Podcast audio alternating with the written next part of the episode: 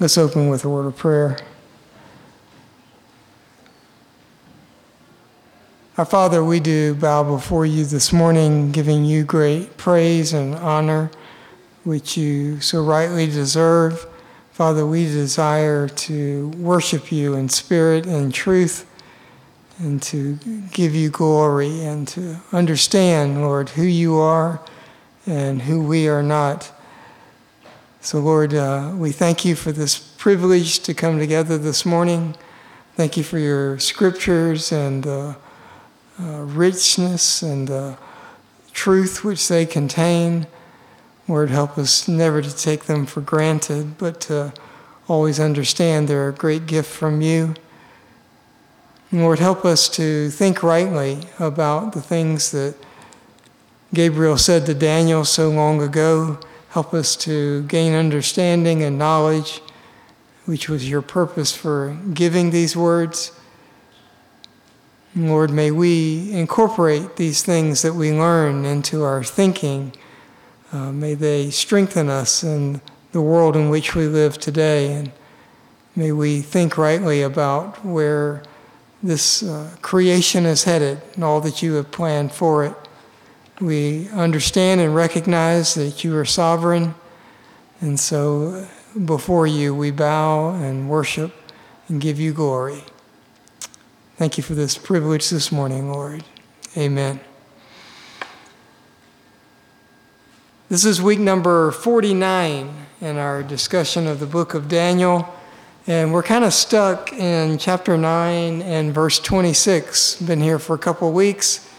Um, I wouldn't be surprised if we're not here for three or four more weeks.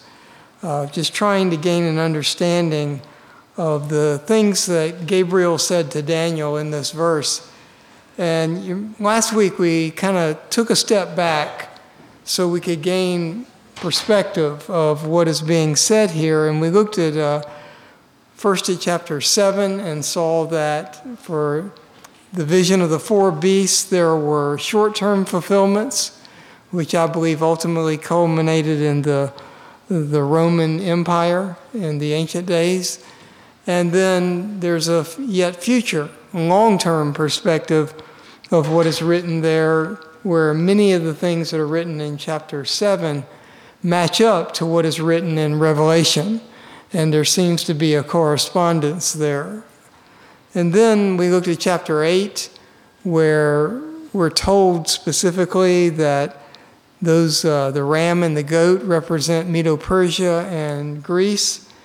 And there was a short term fulfillment of that prophecy through the man, the king, the Seleucidan king, uh, Antiochus Epiphanes, and then there's yet, because of some of the things that are written there, especially the abomination of desolation, where he sacrificed Jewish people on the altar of Zeus, which was built over the altar of God, better known as the abomination of desolation, a, a total desecration of the altar of God.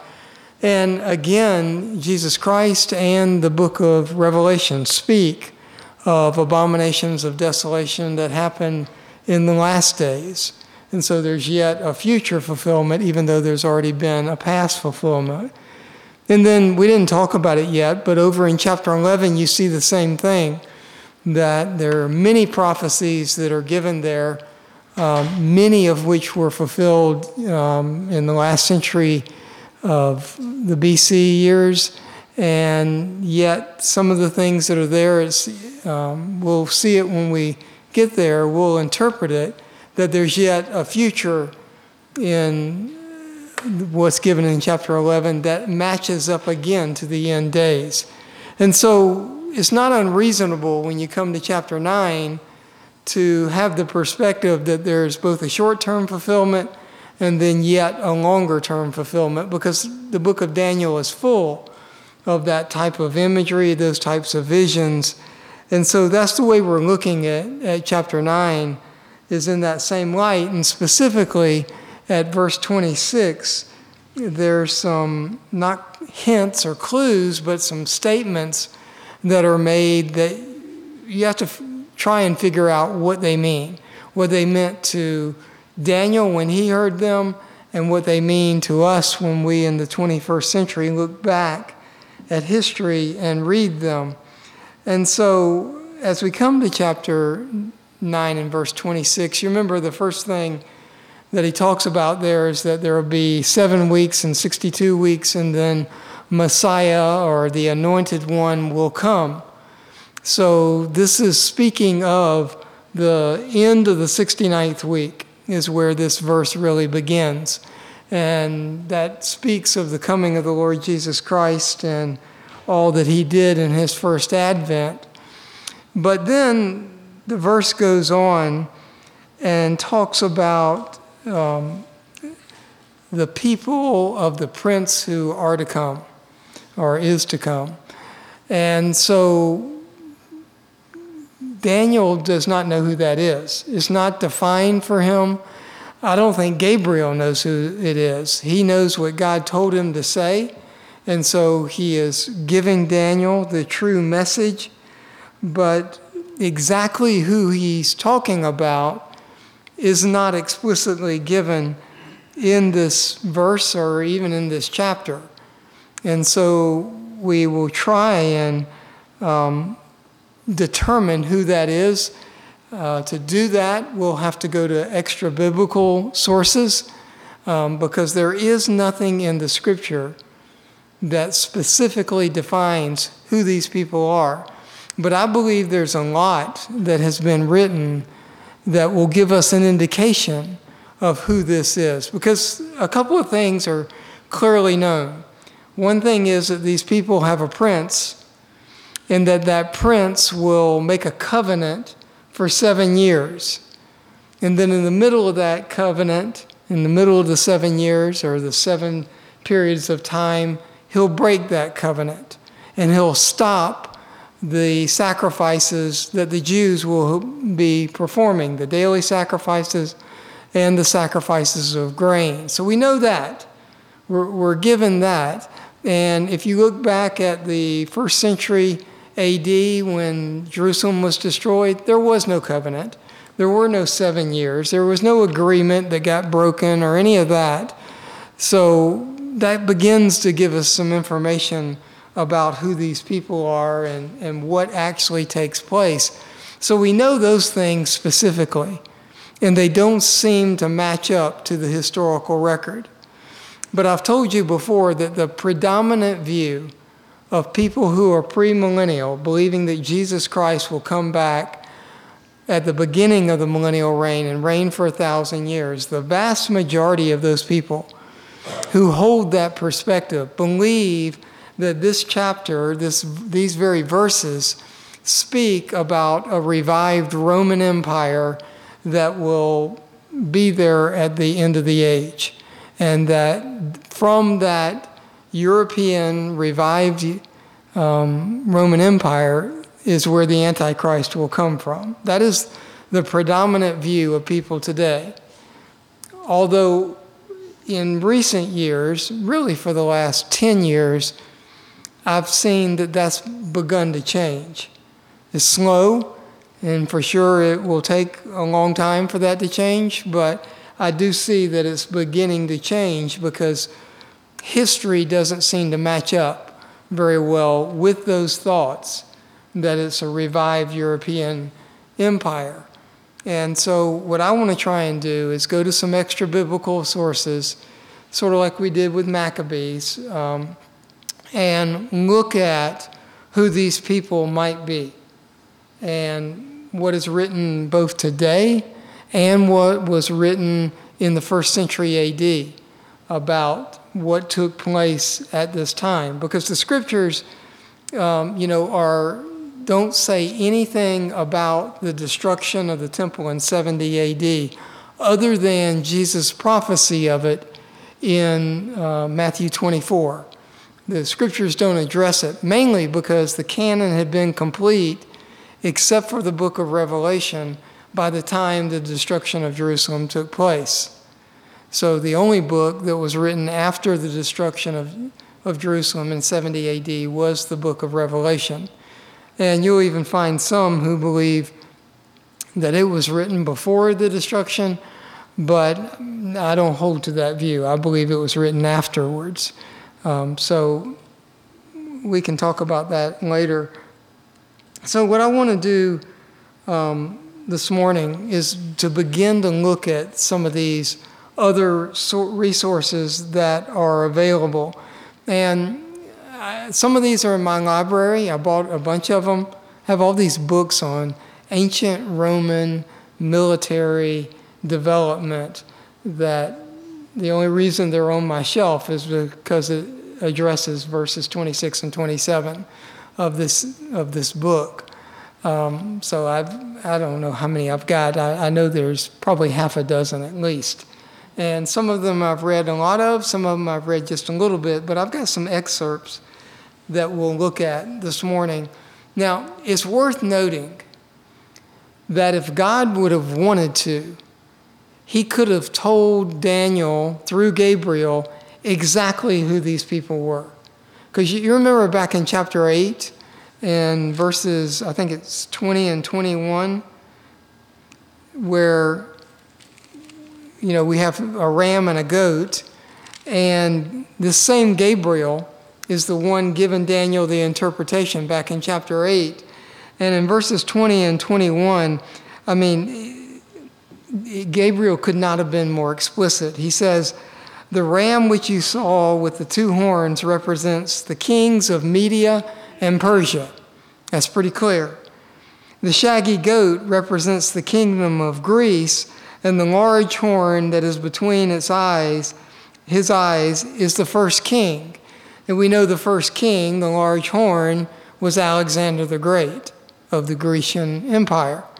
So, I mean, it could not be more explicit about who the ram and the goat represented. So God could have, if He wanted to, have done the same thing in chapter 9. He could have told Gabriel exactly who these people are, and we wouldn't have this discussion today because it would have been given clearly.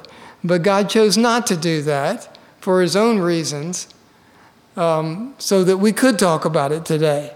And we could try and determine who this is speaking of. Who are the people of the prince who is to come. And if, the, if we get the people right, then we get the prince right. Because the prince rises out of the people. So we're going to talk about these things. And um, we'll use some pretty recent references. That's where I'll start this morning. And then we'll go to some ancient references that speak a lot about what happened in 70 AD. So um, the first thing I want to, I don't know why people do this. I mean, it just kind of baffles me. But there are still people today who are studying and get their PhD in Roman military uh, features or how did the Roman Empire grow or how did their military operate. There's still people writing theses and getting their PhDs in this stuff today. And mainly because there have been some recent discoveries of documents and scrolls and that type of stuff that speaks to some of this. And so, some of the things I want to first start out with is some recent, fairly recent, um, writings that these guys, you wouldn't say that they're perfect, they're not without error like the scriptures are, but they've done a lot of study and they've come to conclusions. And when you get a lot of people doing a lot of study that come to the same conclusion, you begin to believe, okay, that's probably accurate. And so I want to give you a little bit of that, but then we'll look at the ancient that confirms it. Okay, so the first place I want to start with is um, just a general, couple general statements. It's pretty well known that the Romans themselves, those from Rome, what we would call Italy today, the Italians, could not have administered successfully over all the provinces that Rome conquered. There just aren't enough people to do that. So it's pretty well accepted and documented that what the when when the Roman Empire began, and when it first developed, that the predominant military soldiers of that empire were what we would call Italian. They were from around the region around Rome. But then, as it began to grow, and they conquered multiple provinces, most of what had been Alexander the Great's kingdom, not all of it, but most of it, then there weren't enough Italians to spread out over all that. So, what they began to do is hire people from the provinces that they defeated, would pay them money to come and be in their army and to rule through military over the provinces. Now, if you were from a province and you got conquered and you decided to go into the Roman military, you didn't rule over your province. What they would take you is they would take you to a people that you hated and put you over their province, and people from their province would rule your province. So you didn't get to rule your own area, mostly. And so they would use these people because they hated their neighbors, and they would put down any insurrection um, for Rome, but mainly because they hated the people. So that's kind of the way, and, and it's pretty well understood that the bigger the empire got, the more provincial the military got. That there were people who were not Italian in it. And Did you see as well that that it's helpful to see that the entire Roman Empire, the mass of the empire was in a fearful state of decline at this point. I mean, it was beginning to fall apart. Yeah. Which is, which is why the capital moved from Rome to Constantinople because it was in shambles, but as we've discussed, it did last for another thousand years after they moved to Constantinople. But Rome itself, um, really beginning in the second century, but definitely by the third century, was totally destroyed and overtaken by the mainly Germanic tribes out of what we call today Germany um, even some of the Spanish and even from the English down into that area.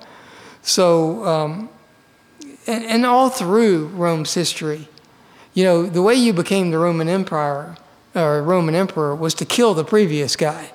I mean, that's the way it generally went. Um, not always, but a lot of the time. So, very barbaric, very. Um, uh, incestuous in the way that the government went. But we're talking about the military. And so I've got this quote here from um, a guy that I have some of his writings. Um, his name is uh, Lawrence uh, and he is a professor of Roman history and archaeology at the University of Glasgow in Scotland. So, not someone from the US, not writing in our language, but he wrote a, several papers uh, from 1971 through 2000. So, uh, and, he, and they're all about the Roman army. And so he wrote this series of papers through his research over these years. And he wrote this statement that after AD 68, which is clearly before 70 AD, after AD 68, the legions consisted almost exclusively of provincials, meaning non Italian people, not Romans, people from all these other regions that had been conquered. Now, we'll see some more of that in detail. And so the, the Roman army, by his account, by the time that Rome destroyed Jerusalem was not necessarily made up of Italians. Now, clearly, there were some Italians there. We know their names, uh, we know who the leaders were. Um, that's not without good knowledge, but who was in the military is the question that we're after. And so I have this n- next quote, which is from a guy named Antonio Santosuosso. and he's a professor of history at uh, University of Western Ontario, so out of um, Canada. And he, again, is another one of these guys who got his PhD, wrote a lot of papers, and he wrote um, a book called, you know, this is what you would want to pick up and read, right? Storming the Heavens Soldiers, Emperors, and Civilians of the Roman Empire. Sounds like a good book to go to sleep to. But, um, and it's thick, it's a big volume. But a couple of quotes well, what he said was that um, under Augustus, who reigned pre BC to 14 AD, that under Augustus, at the beginning of the century, so 0 to 14 AD, about 60% of the army was still Italian. But then by the time you get to 68, he says about 50% was still Italian. So there's not perfect agreement among these guys. And then by the end of the first century, it was probably as low as 20%. So one in every five. So you have one guy who says it was mainly provincial, you have another guy who says it was maybe 50% or so. Okay, there are other people who wrote about this, and the next guy is a guy named Nigel Pollard.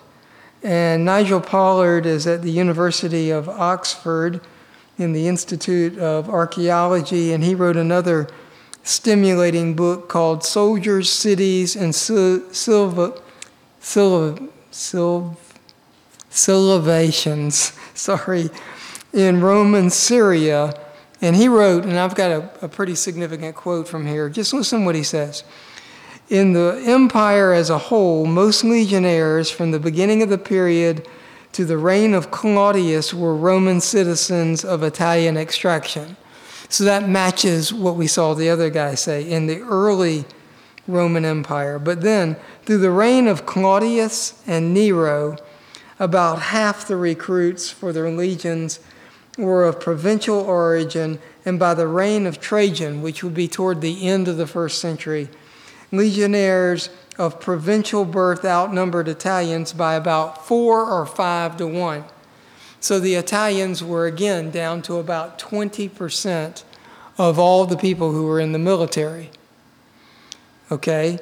So you take that, and he, he continues, and he said legions based in Cappadocia, Syria, and Egypt were made up of recruits of Asia Minor, Asia Minor, Syria, and Egypt but not necessarily from the province in which the soldier was based. And that's what I told you. They would take Egyptians and put them over the Syrians, they would take Syrians and put them over the Asia Minor people, and then the Asia Minor.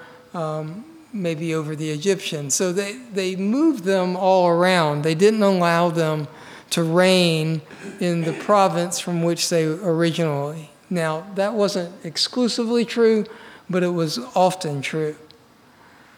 So you have this thought that through the first century, the Italians make up less and less and less and less and less of the Roman of the Romans military because there just aren't enough of them to go around.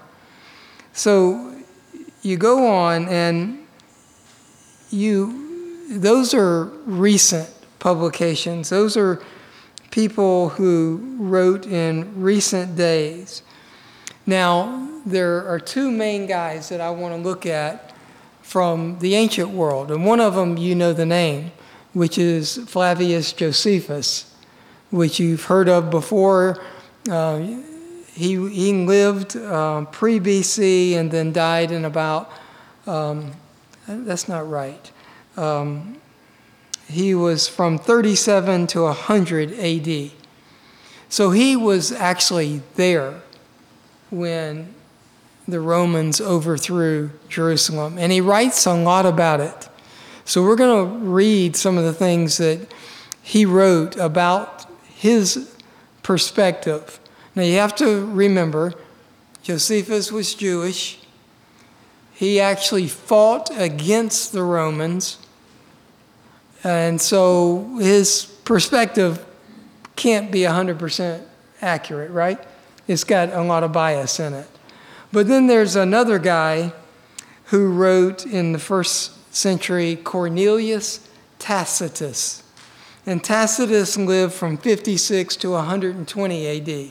So he was a teenager when Jerusalem was destroyed.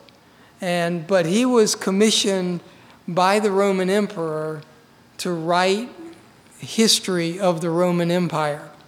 So he clearly writes from a Roman perspective. So you have these two guys who balance each other Josephus the Jew and Tacitus the Roman. And so the truth is probably somewhere in the middle.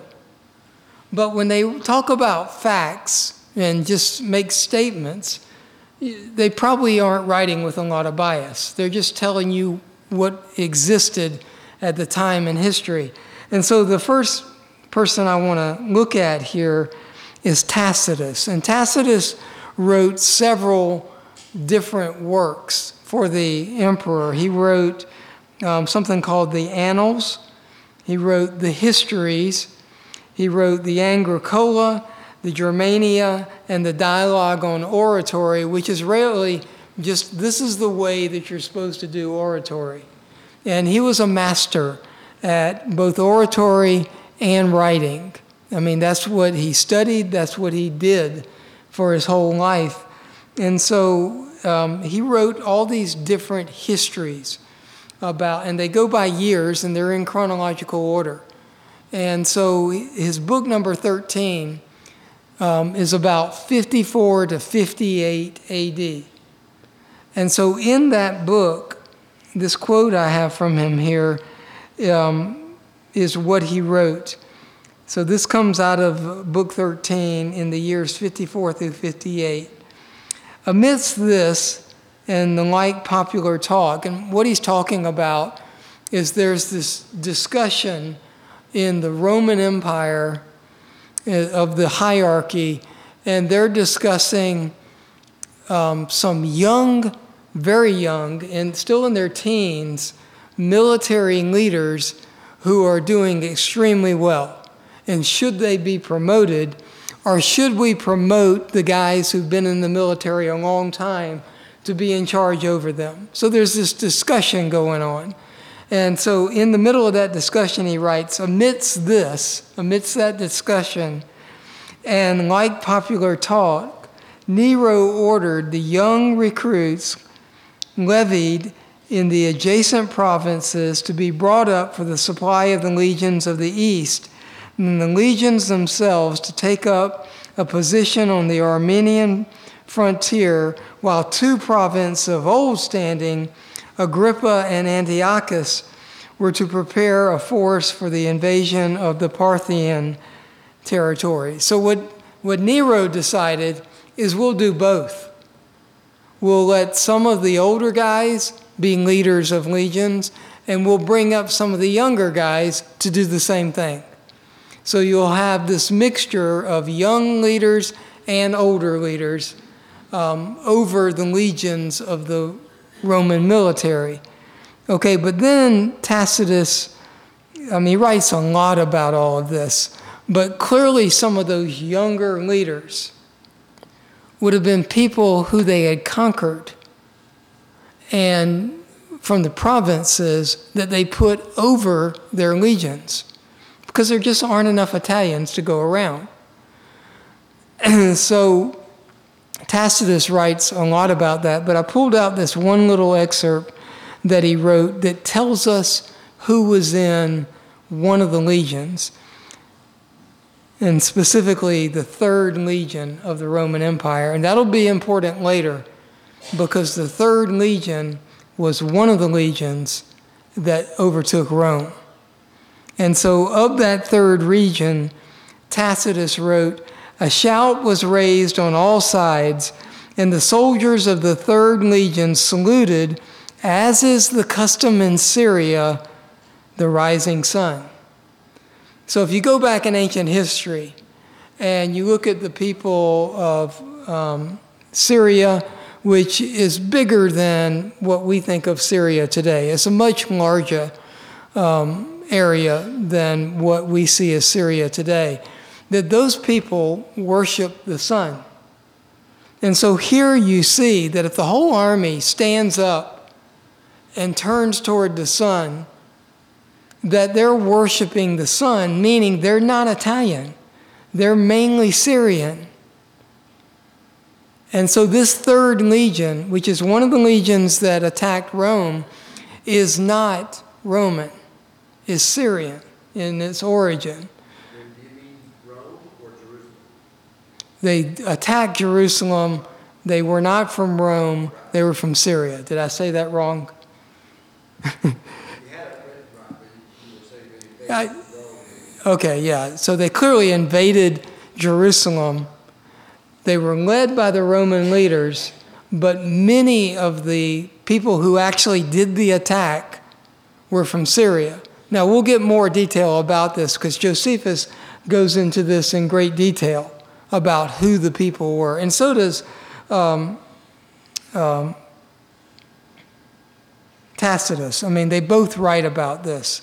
So, um, so at, at least some, if not most of the soldiers from the Third Legion were of Syrian descent. And apparently they worshiped the sun, and we have this other thought that by the time you get to 70 AD, maybe the Roman army is only 20% Italian. So we'll begin to put some of these things together. I just want to get a lot of this on the table. Now, Josephus is a very interesting guy. And you may not know first century history very well, but the reason the Romans came against Jerusalem and ultimately destroyed it was because the Jews were uprising. They were fighting against the Romans. They actually revolted against the Romans um, in the mid first century. And so they began, actually, the priests um, got together and put in place military leaders, some of who were the priests. And Josephus is one of those. Because Josephus writes about himself that he um, was the son of Matthias, who, if you remember from the Maccabees, we know who those were, and that he was a priest. And so they put Josephus in charge of some of the troops who were revolting against Rome. And he fought. He was a military leader who fought against them until his unit was captured. And when he was captured, the decision was made to keep him, uh, not kill him like they did most of his troops, but to keep him and use him to help them overtake Jerusalem. And so, actually, before Jerusalem is overtaken, Josephus goes to the gates and pleads with them to give up because if they don't, they're all going to be killed.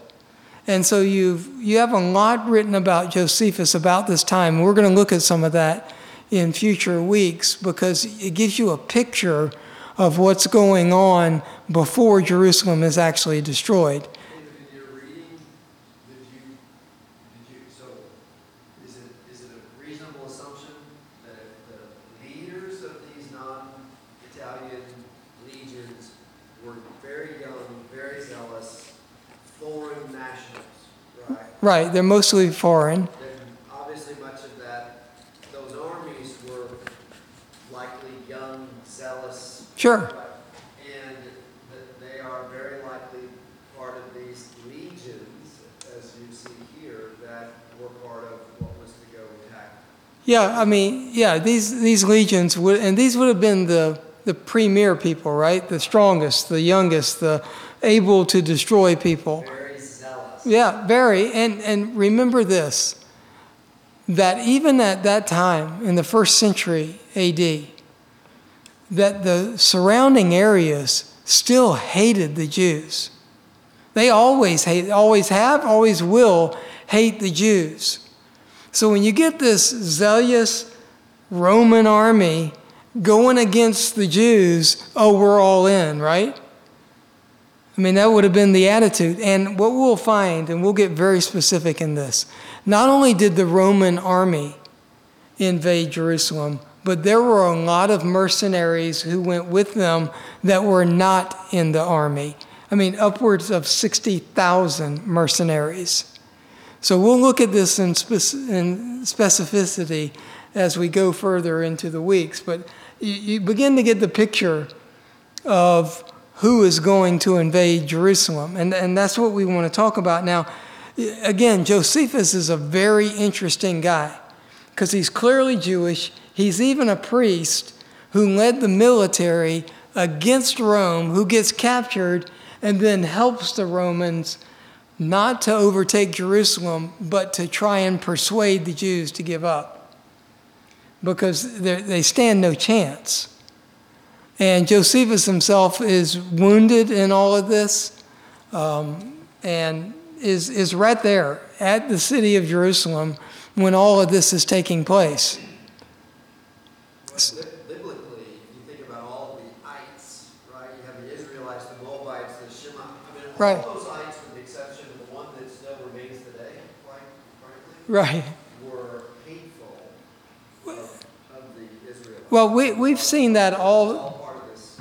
Well, and we've seen that in Daniel, right? That, I mean, the reason they got destroyed and captured is because people hated them. And even when they're trying to rebuild their city, all the people around them are still hateful and threatening them and don't want them to rebuild the city. I mean, this is just the way it goes all through history.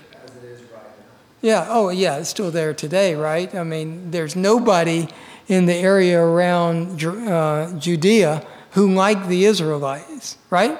I mean, there's nobody. Everybody's fighting against them and wars against them. So um, it's still the same today as it was then. And if they could today, all those countries would invade Israel and wipe them out. They're just not able. And so they don't, although they have plans. so. Bear in mind, we're talking about a population of people who are a little bit bigger than the Atlanta metro. Right.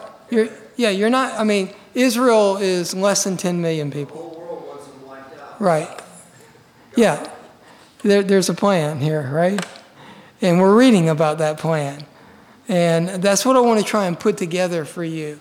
So there's people who study today who confirm the things through the chronicles and the cuneiforms and all that we do have today that what Josephus and uh, Tacitus wrote about the Roman army was indeed true.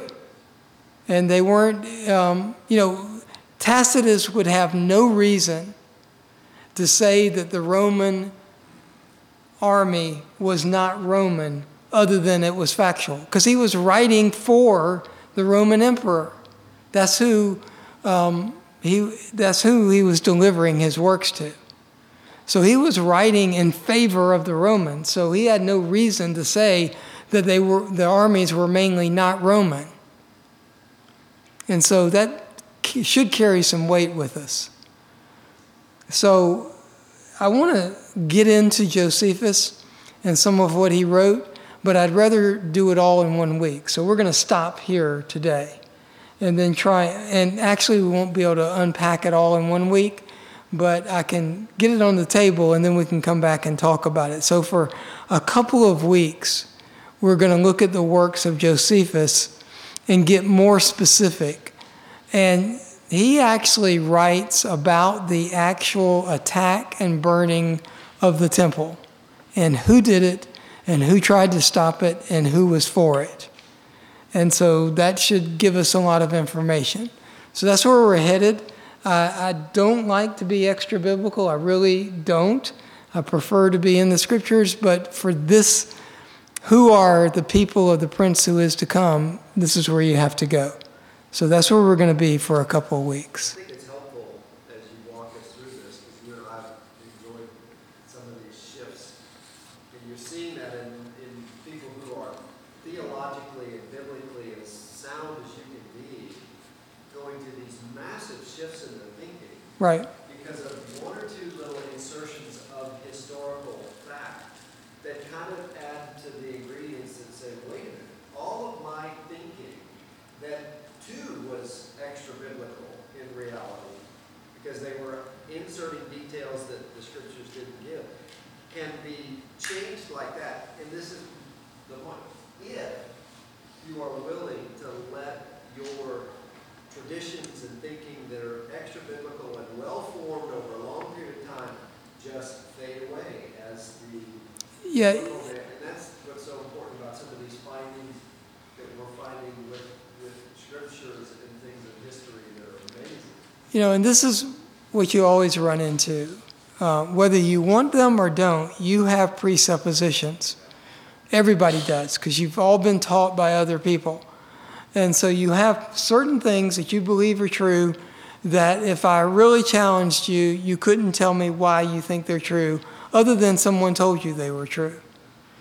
And that's the, that's the way it is with the revived Roman Empire. Why do you believe that is true?